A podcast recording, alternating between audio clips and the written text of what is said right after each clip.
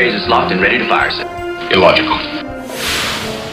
Hello and welcome back to Federation Radio with me, your host Fleur, once again. So here we are with episode 28, The Alternative Factor. This, another episode that, I know, I keep saying this, but another one that, once again, I completely forgot existed. I had zero memory of this, and this entire podcast has made me realize how little attention I actually paid when I originally watched this show. And that's saying something, because I believe I've watched the original series at least 2 or 3 times over my life, and apparently I wasn't paying a whole lot of attention. But anyway, we've got a really, really cool little episode. Well, it's not the best episode, I'll be honest. I did get bored at certain points. I found myself looking at my phone more during this one than normal. But I wouldn't say it was a bad episode. Just, I don't know, for whatever reason, it didn't really hold my attention the way that some do. Now, this one is a weird episode about interdimensional travel, which is kind of interesting because that's not something Star Trek often covers. Like, other dimensions are very rarely talked about. There's a fair bit of, and I mean a fair bit of time travel. We've already done a little bit, and we're going to do a lot more. But as far as interdimensions go, that's not touched on too often. So it was interesting to see them having their first stroke into this. Now, this episode has a lot of, I think, biblical references. Now, I'm not an expert at the Bible. I've read some of the stories before. Like, for me, this story is a real... Cain and Abel, I think their names are, the two brothers that fight all the time. It's like an Old Testament story. But anyway, this story is about a man named Lazarus, who is basically going through what Cain and Abel did, except because of the multi-dimensions crossing, he is fighting another version of himself. He basically describes... Sorry, I should start from the start. So, they're in a system. It seems like they're scanning the system. They're trying to work out, you know, what's going on, let's map the system. This is still, we've seen a lot of this in original Trek, of them actually mapping the galaxy, which is cool. Don't get me wrong, I think that's really cool. I like that they're actually showing the day-to-day, the Federation is trying to gain knowledge about other systems, but in this one, they're mapping a system, and then suddenly, as Spock puts it, it's as if reality or existence itself blinks in and out. He says for that instant, for those few seconds, when the entire universe seemed to blink in and out and everyone got a bit confused and disoriented, he looked through his scanner, and the dead planet, well, not dead, but it's like a planet with barely an atmosphere. It's very dry and deserty, and it seems that once upon a time someone might have lived here, but at this point, other than a breathable atmosphere, it's barely habitable. I believe later on they would call these not quite D-worlds, because D-worlds are like demon worlds where you basically can't go without breathing gear. M-worlds are like perfect worlds, and I don't remember what the middle part of that structure is, but they're like C or B worlds, or whatever's in between. It's like, it's a world that has an atmosphere, you can breathe on it, but it's also not a world that you would write down on any kind of list as like a place to colonize. This is a place where if your ship is screwed and you got nowhere to go and it's the only planet within range, I mean, yes, theoretically you will survive down here for a short time. But it's not a planet you'd set up shop on. So, you know, it's not fully dead, but for those few seconds when existence blinks out, Spock says that he looked through their scanners, because they were still scanning the planet when it happened, and he scanned, well, at first, before the existence blinked out, he scanned a regular dead world, no life forms, nothing special about it, just a desert world. During what they can only describe as existence blinking in and out, he said the world had zero gravity, zero atmosphere. It was as if for a split second it did not exist. And then, even more interestingly, after he says that to the captain, he says, "Captain, I have something else. There's someone down there. It appears to be a humanoid being. And it was not there a few moments ago before whatever happened. He seems to have appeared exactly as that existence, or whatever that incident was, happened." And that, you know, obviously, I mean, that's such a mindfuck to even try and describe that as a captain he turns around and Kirk's like, what the hell just happened? What do you mean existence blinked out? And, you know, Spock describes, he says, whatever happened, it was as if nothing existed for half a second, Our scanners picked up the planet, but nothing about the planet was right. Nothing was normal. He says it's sort of unscientific and more of a speculation on his part, but he suspects, well, the closest he can speculate to, is that it was some kind of tear in the universe. Almost as if the rules of a different dimension suddenly leaked in, because everything that he understood about time and space and reality, for that instant, were not true. So the only thing he can speculate is that that must mean that if everything he understands in this universe was not true, that they were interacting with another one. So he speculates a rip between them. Which, funny enough, is basically 100% correct and is what exactly is going on. But at this point, that's just Spock speculating because he really doesn't know. He doesn't understand what's happened, and that is his best speculation based on the logic. So they go down and they pick up this person, this man. And I will point out, and I even made a note of it, actually brings security. When Spock tells him what's happening, not only does he say, I want to go down there and see who this person is, but he actually says, blatantly, get me a security team armed to come down with me. Something that I will point out time and time again for the rest of goddamn Star Trek is something that not enough captains do. Quite often later on, they'll bring their security officer with them, but I still think bringing the head of ship security with you is not the same as bringing a security team. Again, I'll also say, I get that they do it for the story, but realistically, you should not be sending your captain down to these types of things.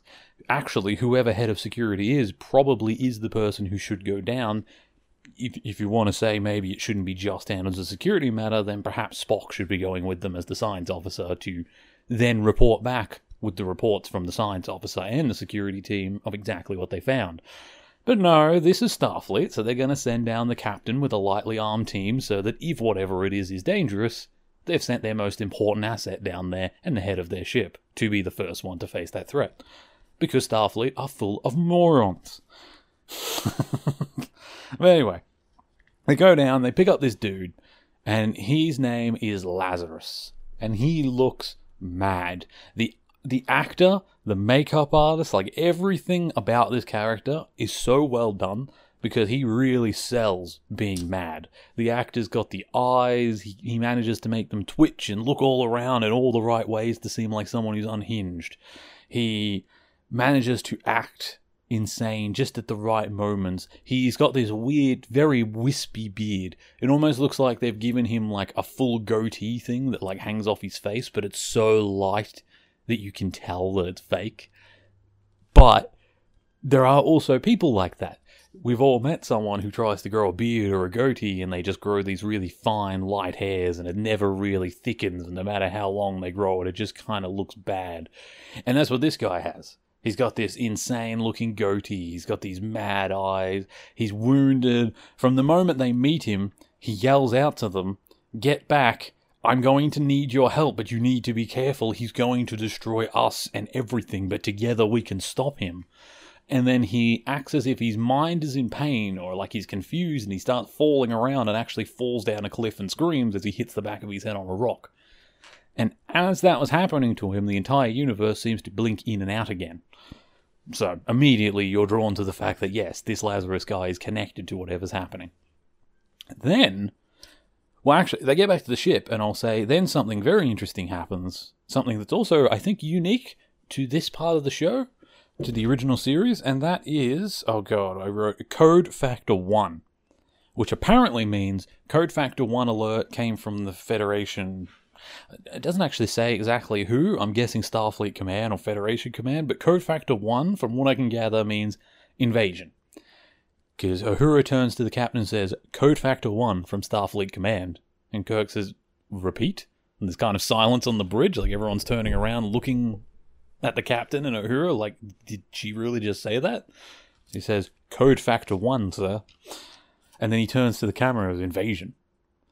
Which is something, it's interesting, because I don't think we ever actually hear Code Factor 1 later on. Like I know, like I've said before, there are wars and conflicts that go on later on. And we do, but later on they tend to use the, like, red alert system. Which they do seem to have here, but they also have this weird factor system, like Factor 1. I don't know what that means. I'm guessing Factor 2 is, like, be on alert, like a yellow alert. Like, we're not sure what's happening, there could be a threat. And then Red Alert, or Code Factor 1, is like, yes, there is a threat, we are under immediate danger. They send a Code Factor 1, and then we actually got a really cool, because we don't often get this on the shows. We got an admiral, I think he was an admiral, or he might have been a commodore, but in any case, we got someone who was higher up in Starfleet Command contacting the ship.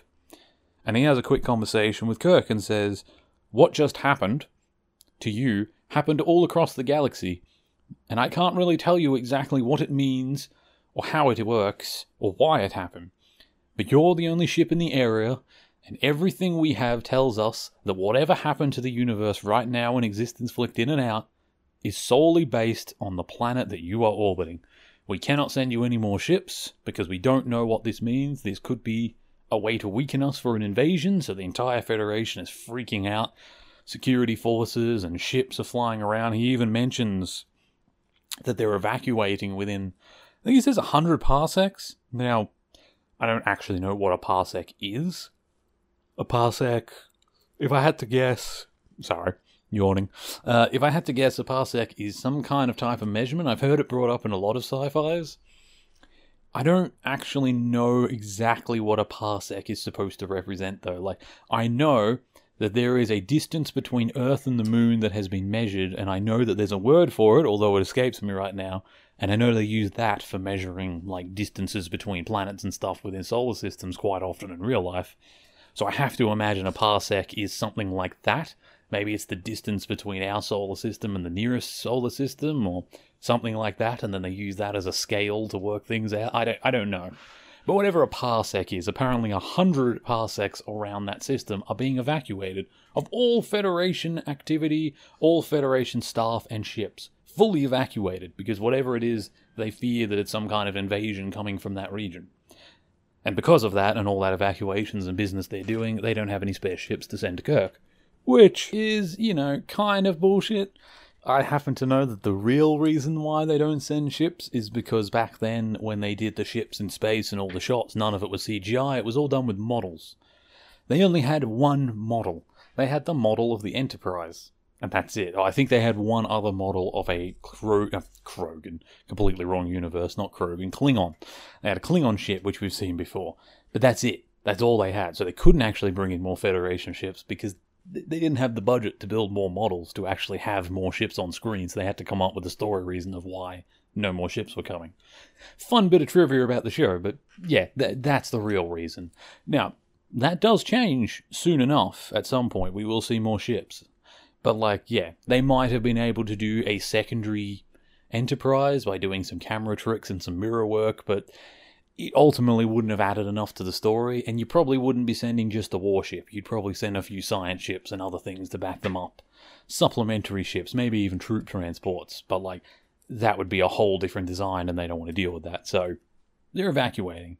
Which also, that's huge. Like, not every star system is populated in the Federation, but many of them are. All over Federation space, we see it all the time. There's, like, empty star systems with no planets you can live on, but almost all of them seem to have an asteroid base, or a moon facility, or some kind of network or experiment that's being done. Like, evacuating a large area of multiple sectors, you're talking about millions of people.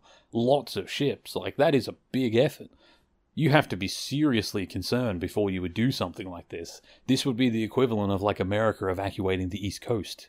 Like, maybe the West Coast, because it's not quite as populated, but, like, still, it's a huge undertaking. This would be absolutely massive. In real life, it would probably cost trillions of dollars to do this type of thing. This is not something that any authority does unless they are certain they are under danger or really worried that they are. So, you know, they're taking this threat very seriously, and they basically tell Kirk, sorry, we can't send you anyone, and Kirk just says, so we're the bait. And he says, good luck, Captain.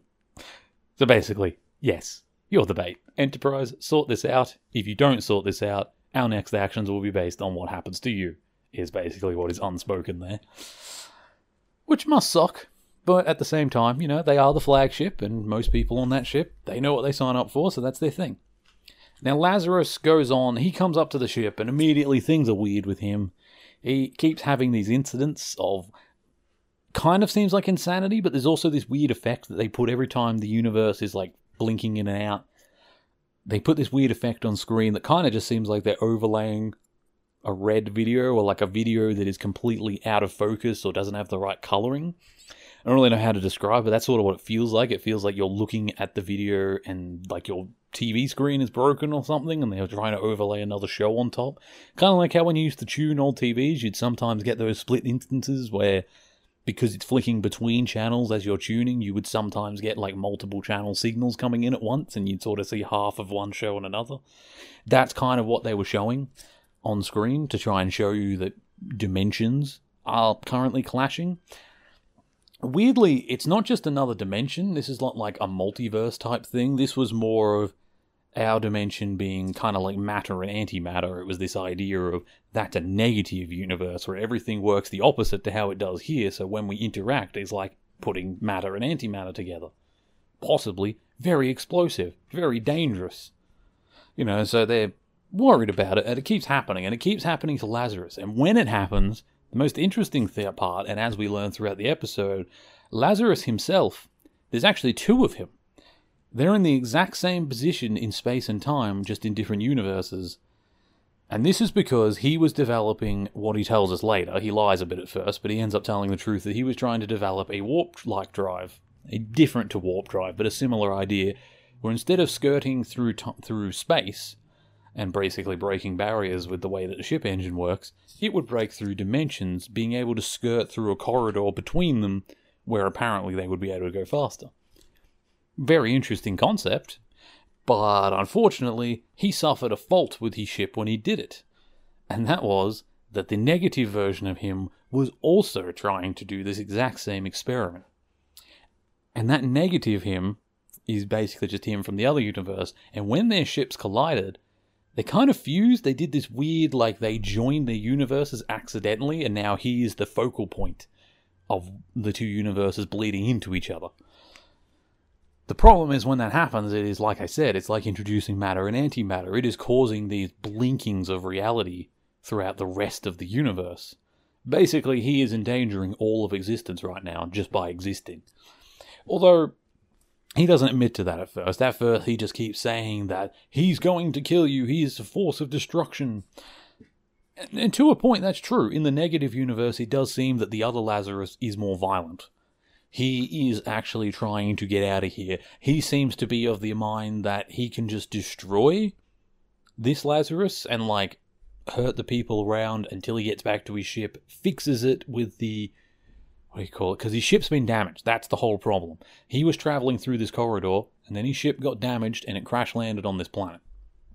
Now, when that happened, they weren't able to hold each other in place anymore. They weren't able to fight each other and stay in between universes and contain the damage. They started bleeding into each other's universes and destroying each other. Now, our Lazarus is trying to stop this. He is trying to stop it. He's trying to control the other Lazarus. He's trying to use the ship in a way where he can contain him, kind of like a prison, to stop him hurting everyone. And stop him from causing problems. The other Lazarus has come to the mind where if he destroys our Lazarus, he will free himself from this eternal cycle of being stuck. So that's why I say it's kind of like a Cain and Abel story, where I don't know their whole story, but they both make sacrifices to God. God favors one of them. They end up fighting for eternity because of their greed and lust for God's love. Kind of an ironic story of why lust and greed and expecting things is meant to be a bad idea. But it's also a story of two brothers who should be together fighting. Kind of like how Lazarus and his opposite self should basically be the same person working towards the same goal, but one of them has come to a vastly different conclusion of the same issue. And that's that they have to fight. So our Lazarus in return has decided that he can't actually destroy the other Lazarus, because to do that would cause basically an antimatter explosion that could destroy all of time and space. However, he has determined that he can lock this other being using the ship into this weird reality between realities where they would basically be trapped eternally. And they determine, because when they're switching places, doing the medical checkups, they don't realize at first that there's two Lazaruses, so one of them is like calm and working with us, and then the negative one takes over, but he looks just like Lazarus in our time, when they actually fully switch, not when they're interacting. And when he's here, he's the insane one. He's the one that his eyes are going everywhere, and he's violent, he breaks out of medbay, he steals dilithium crystals, because that's what he needs to fix his ship. Obviously, the negative one is trying to fix the ship so that he can escape, using it to get away from that Lazarus back to his time where he can then return and kill the Lazarus at his own convenience. And our Lazarus is trying to get the captain to use the crystals to bait him out, because he knows that that's what he wants to do, and once he's baited out, he will lock him into the ship, and then the captain and the rest of the crew are going to destroy the ship, locking them both in that between realities thing forever. The problem is that they determine he won't die. When the ship is destroyed, all it'll mean is that the gateway between dimensions will be closed. They will still be between dimensions when it is closed, which means they will be stuck there forever. This Lazarus is basically volunteering to be stuck between dimensions forever. Probably where he will not age, where time will not pass, and all the laws of physics won't work. He could quite potentially be wrestling his other selves for eternity.